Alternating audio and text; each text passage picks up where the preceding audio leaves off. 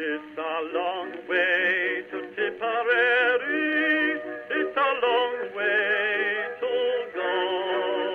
It's a long way to Tipperary to the sweetest girl I know. Hello, everyone, and welcome to History of the Great War, episode 69. This week, I would like to thank everybody who has taken the time to leave the podcast review on iTunes.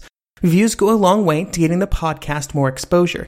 So if you're listening to this through iTunes or any other podcast provider that allows reviews and you have a few moments, please consider leaving one. I would also like to thank new Patreon subscriber Ben and for past Patreon subscriber Patrick for all of the great discussions that we've had over the last couple weeks. He's assisted me in some research for later this year that I think are going to make for some really good episodes. The first four days of Verdun had been one of German successes, coupled by missed opportunities for even greater success. The French were battered and bruised, they had lost their front line, and the 72nd and 51st Divisions were all but destroyed. The 37th had almost completely broken, and to cap it all off, Douaumont had fallen to the Germans. All of that sounds real bad. But the 20th Corps had arrived at the front, and even though the French did not know it yet, the front was starting to stabilize as the Germans were running out of steam.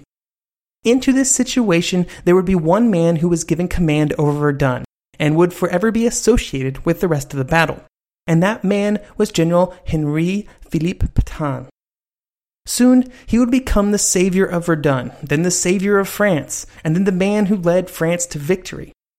Through that process, Pétain would, more than any other single person on either side, become associated with Verdun.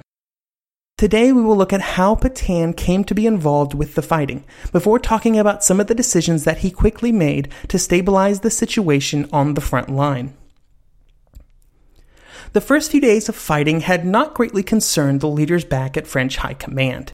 The Germans had launched attacks at Verdun before to try and push back the defenses, and them doing it again was not a huge surprise, especially with how much the French had found out about the buildup before the battle.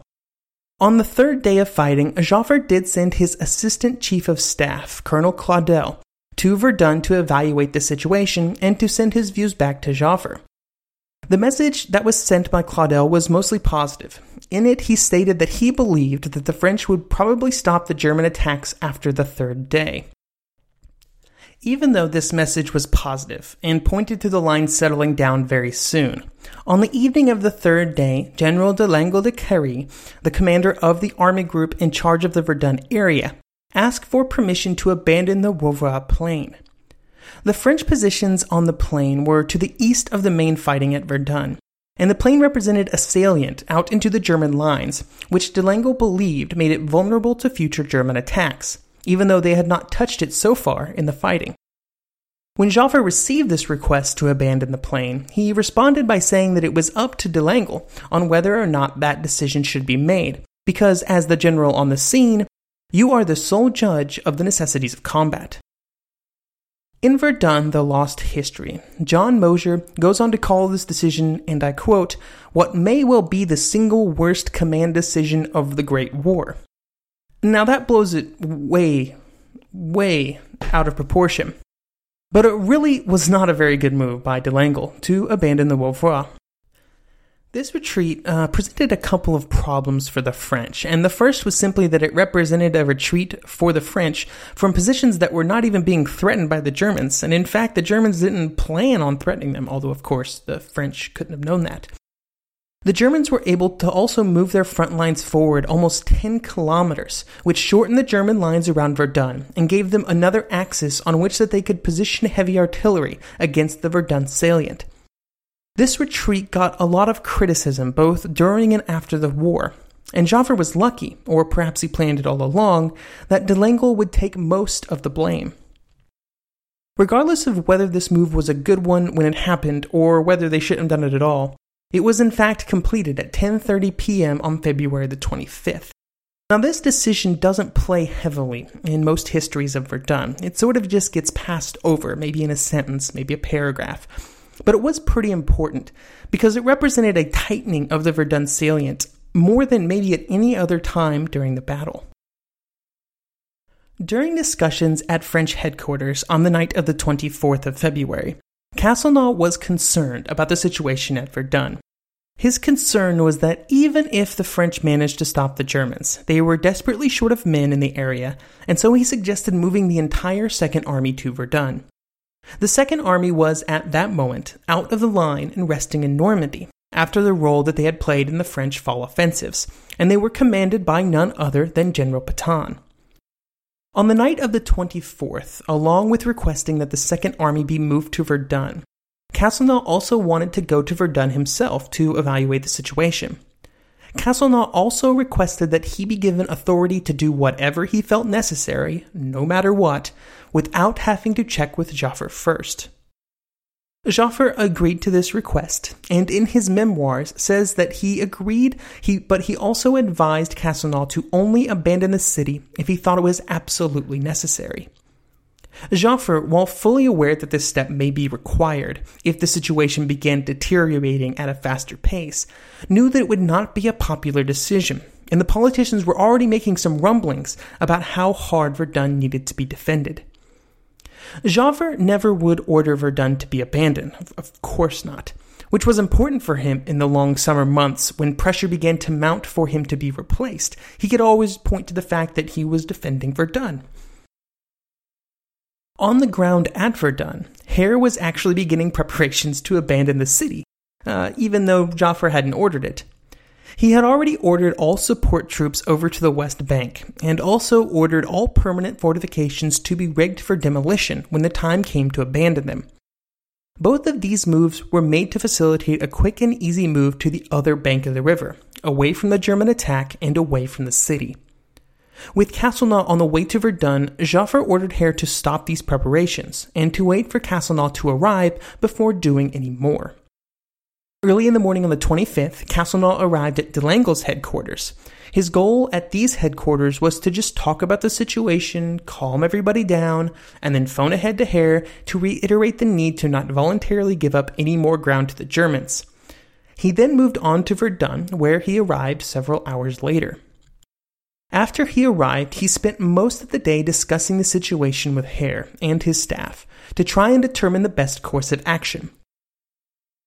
After his evaluation, Castelnau made a fateful decision, and oddly enough, exactly the one Falkenhayn was hoping for. He decided that the French would stand and fight on the East Bank, and they would fight for every foot of ground that they possessed. He could have ordered the city to be abandoned and the French to retreat behind the city into the defensive terrain on the other side of the river, but he did not. And because of that, he would set the scene for the rest of the campaign. This move was keeping with French doctrine at the time, and it also squared with de Castelnau's firm belief that the best strategy for the French was to attack and to keep attacking, even if they found themselves temporarily pushed back. Another factor that Castelnau had to consider was if the French forces were even capable of an orderly retreat at this point. The worst thing that could possibly happen was for the retreat to turn into a disorganized and panic driven rout, and that was a real possibility at this point. Castelnau also suggested to Herr that French reinforcements, who were arriving pretty much all the time now, not be fed into the line as quickly as they had been up to this point. Waiting for larger units to arrive and organize would allow the French to counterattack and, in general, make their reinforcements more useful. The final decision that Castelnau made was maybe his most impactful, although that first one's quite the doozy. One that he would telephone directly to Joffre, even. He was going to put Petain in command of all of the French troops at Verdun. This included any troops on the east and west bank and any further troops that would arrive. General Herr would be relieved of his position, because Castelnau really didn't think very highly of him, although he had been put in an impossible situation from the start, so I sort of feel for the guy. With all of these decisions made, Castelnau sent a message to Petain to prepare himself and the Second Army to move to Verdun, and told Herr to defend the right bank at any cost until Petain arrived. Then Castelnau, his part played in the Verdun story, departed. By 1916, Petain had a relationship with the troops under his command that was pretty much unique among all of the French army commanders. His particular leadership style and his dedication to belief that firepower was the deciding factor on the battlefield was part of this relationship. It could best be exemplified in the belief by his troops that if Petain was asking them to attack, then he saw a reason, a chance of success, and he would not just throw them away. Petain fostered this belief by frequent, often unplanned, visits to the front. He made a point of presenting medals to the troops in person, and he was known to inquire about the wounded right after the battles. These seem like common sense things to build morale, but they were pretty unique in World War I. In Price of Glory, Alistair Horne would say about the situation that, that Petain now found himself in, quote, It was the tragic fate that because of the terms of reference to which de Castelnau had committed to him in advance, this uniquely humanitarian general would be called upon to subject the men under his command to what was shortly to become the most inhuman conflict of the whole war. And of course, Alistair Horne is referring to the fact that Castelnau had committed Petain before Petain arrived to hold the East Bank and to hold every foot of it. Now, the order to report to French HQ for assignment to Verdun reached Petain while he was in Paris and while he was visiting his mistress in a hotel. Yes, Petain was quite the ladies' man. Yes, he had at least one mistress in Paris. And yes, he visited her frequently. He would find his way to headquarters early the next morning. And when he arrived, he was told to move to Verdun and that the whole of the Second Army would be following along behind him. He was given the task by Joffre to rally the troops of the fortified region of Verdun. If they are compelled to withdraw to the West Bank, prevent the enemy from crossing the Meuse River. This was before Castelnau's decision to hold the East Bank at any cost had been made and communicated. Petain would only find out about that decision when he arrived at Verdun. As Petain approached Verdun, what he saw could not have been an encouraging sight hordes of refugees, broken pieces of units, countless wounded all streaming out of Verdun, while convoys of reinforcements and smaller groups of replacements were trying to move in. The situation on the roads was a disaster, with the traffic sometimes barely moving for hours at a time. Petain was only able to reach Herr's headquarters at 7 p.m. on the fifth day, and what he found there was a commander on the verge of a breakdown. Herr was completely unable to stand the strain of his command, and the worst part was this caused his staff to also be ineffective.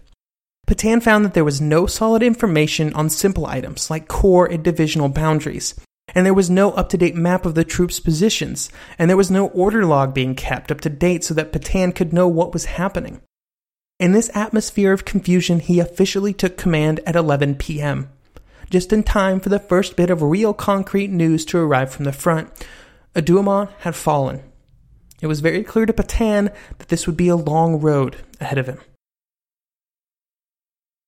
According to G.J. Myers in A World Undone, quote, the appointment of Petain put Verdun in the hands of a man who, probably more than any other in the French army, was capable of organizing an effective defense while at the same time protecting his troops from unnecessary destruction. And the first thing Petain did was send out a message to General Balfourier of the 20th Corps that he had taken over command and that he had complete confidence in him. He also ordered the 20th Corps to defend territory that they currently occupied. When the formal operational order was drafted and sent out later, would read, quote, The mission of the Second Army is to stop at any price the enemy effort on the Verdun front. Every time the enemy wrests a parcel of terrain from us, an immediate counterattack will take place. With this order, the game was now set. The French would be defending everything, and counterattack if anything was lost. They had fallen into Falkenhayn's trap, hook, line, and sinker. The only question now was would it result in the outcome that the German commander desired? After issuing his brief orders to the commanders, Petain found a chair and slept for a few hours. However, the room that he slept in was unheated, and it got very, very cold during the night, so in the morning he awoke with a high fever. After a doctor was called in and evaluated Petain, he declared that Petain was suffering from double pneumonia. This meant that he would be bedridden for over a week. Petain made it very clear to his staff that his condition should be kept a secret from everyone, and only a small number of his staff were able to meet with him, and he rarely left his room for the next stage of the battle. At the front, he trusted his chief of staff and aide de camp to be his eyes and ears. They would meet with commanders and then report back to Petain. This made the opening week of his command even harder than it already was for Petain. Petain would spend most of the next several days just trying to get a good handle on the situation in front of him, and he had to rely on secondhand messages.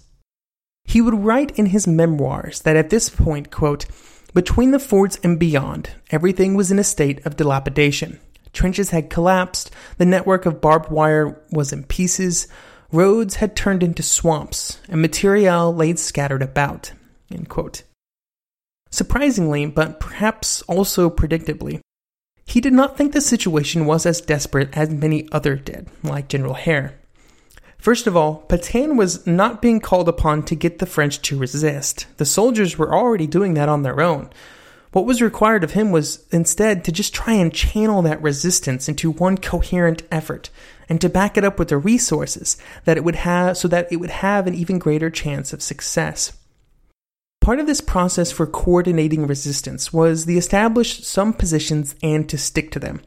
And this also meant that Petain was writing off everything that had already been taken, and that included Fort Douaumont, which had seen a series of counterattacks since it had fallen. He ordered the counterattacks to cease, and for the French to dig in on the other side of the fort. There were two essentials that he identified in the early days that would be the driving factor for most of his decisions. The first was to coordinate the artillery to again make it an effective force on the battlefield, and to accomplish this, he took personal command of all of it. For the first time, the French guns would start coordinating their fire in larger groups than just a battery. Petain also altered their orders and told the guns to be more aggressive. One of the primary targets that he gave the guns was the attacking German infantry. This had the obvious physical benefit of hitting the Germans while they were in the open, but even more importantly, it let the French see the effects of the artillery, to see that they had the guns behind them. For the first time, the French infantry would be able to believe that when the Germans attacked, they would have some help, for an army that's been beaten like a government mule for five days, this morale boost was huge. It's small things like that that add up. The other critical piece of Petain's plan was to get the supply lines sorted out and organized. During this, doing this was the only way that he could hope to feed the men and the guns. He worked over the coming week to bring up enough supplies so that the artillery and infantry would be able to fight for 14 days in case they were cut off from resupply for any great length of time. These two large efforts were accompanied by an endless stream of other orders and decisions. He designated sectors along the fronts with letters and assigned them to the commanders, allowing for some sort of order to be created out of the mess. He began to move men and guns back into the fortresses and strongholds along the front, and made sure that they were incorporated into the unified command structure so there would be no more repeats of Douaumont. Finally, he made sure that the demolition mines were neutralized so they would no longer be needed. While some of these decisions were bold, Petain had a few things going for him that made it all possible.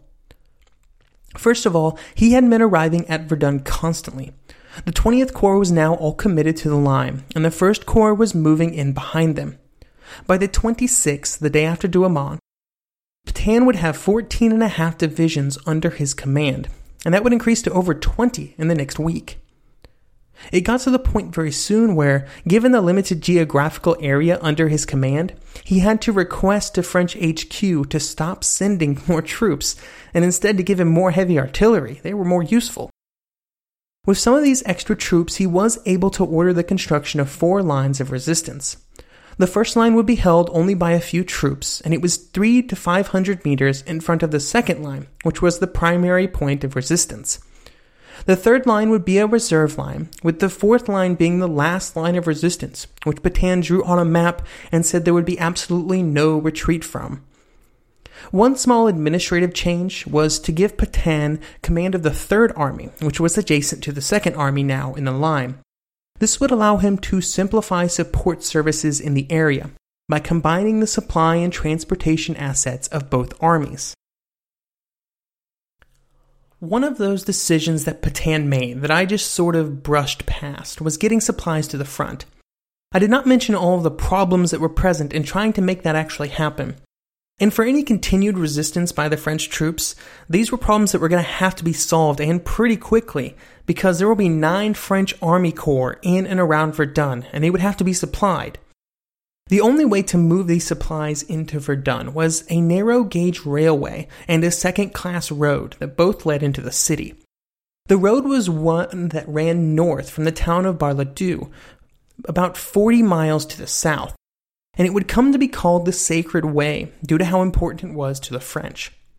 For most of the battle, the road and the railway were the sole ways of getting supplies into Verdun. Now, before the fighting started, the railway was used to bring in about 400 tons of munitions per day. But the rate of consumption during the fighting would require 10 times that amount. Even with the railway maxed out completely, the road would still have to be used to make up the difference. Supply trucks were brought into Bar-le-Duc in great number, 3,500 in all, and they would begin running up and down the road non-stop. An average of 1,700 trucks would make the 80 mile round trip every single day. On a normal day, that meant a truck every 25 seconds. However, when it was required, traffic would almost double, with a truck every 14 seconds. Now, to keep the traffic flowing was a whole thing in and of itself. Petain sent Major Richard, who laid down some very strict rules for the road, all of which were designed with one goal in mind to keep the traffic flowing, no matter what. Any stalled vehicle was quickly moved to the roadside, and groups of engineers were assigned to keep the trucks running through repairs or removal. The engineers were also supposed to repair the road when necessary, and this was not a huge task early on when the road was frozen. However, the temperature began to rise, and the ground began to thaw, and the road quickly turned into a muddy quagmire. Major Richard had to requisition the help of territorial troops that were moving to the front, and they were given the task of hurling gravel and stones onto the road in an attempt to create a solid enough road base for the trucks to keep moving.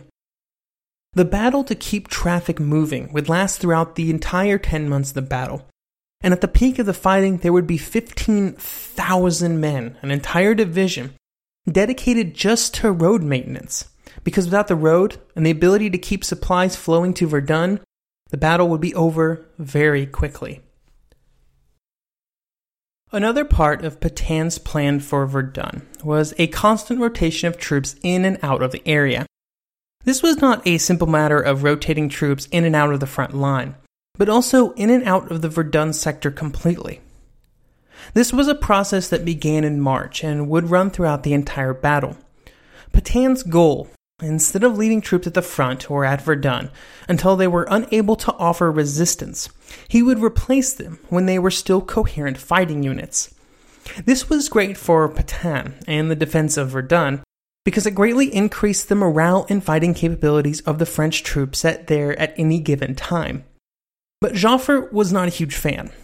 By moving troops in and out of Verdun, it was constantly sapping the strength of so many units, that he wanted to use in future attacks. Joffre's frustration would just build and build after March 7th, with when Petain requested for a corps, and then later for another corps, and then so on and so forth down the road. Petain also did not want new recruits, fresh from training depots, and he did not want units to go through Verdun more than once. All of these facts meant that the rotations at Verdun would have far reaching consequences. The first was that the Germans were constantly facing new and refreshed troops. This made the French seem limitless with their manpower because they were always attacking against a new set of Frenchmen. It also meant that the German high command were constantly overestimating French casualties, since they believed they had caused enough casualties in each unit for the French to have to move the units out of the line, instead of doing it voluntarily. Finally, on the French side, this created a collective experience in the French army that was more powerful than any other battle for any other army during the war. Over the course of the 10 months of fighting, 125 divisions, fully three quarters of the total number of French soldiers, had all rotated through Verdun. This is part of why Verdun occupies such an important role in French society, just the sheer number of men who experienced the horror of it while Petain was busy putting all of these new processes and procedures into place, and getting supplies sorted out, and getting the artillery to do something, one question kept nagging at him. Why were the Germans not attacking on the left bank? Why only on the right? And what would the French do if they started attacking on both sides of the river? Would it reset the French back to the panicky atmosphere of those first few days of fighting? These questions, and many more, will be answered next episode.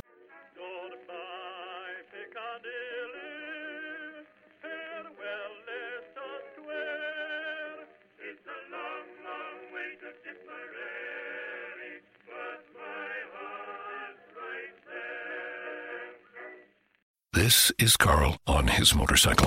Let's ride till we run out of gas! And this is Carl off his motorcycle. Balsa wood is very different than teak. People confuse the two. On his motorcycle. Hey!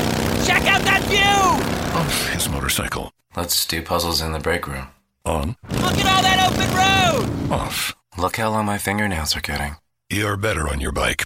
Progressive helps keep you on it. Get a quote in as little as three minutes at progressive.com. Progressive Casualty Insurance Company and Affiliates.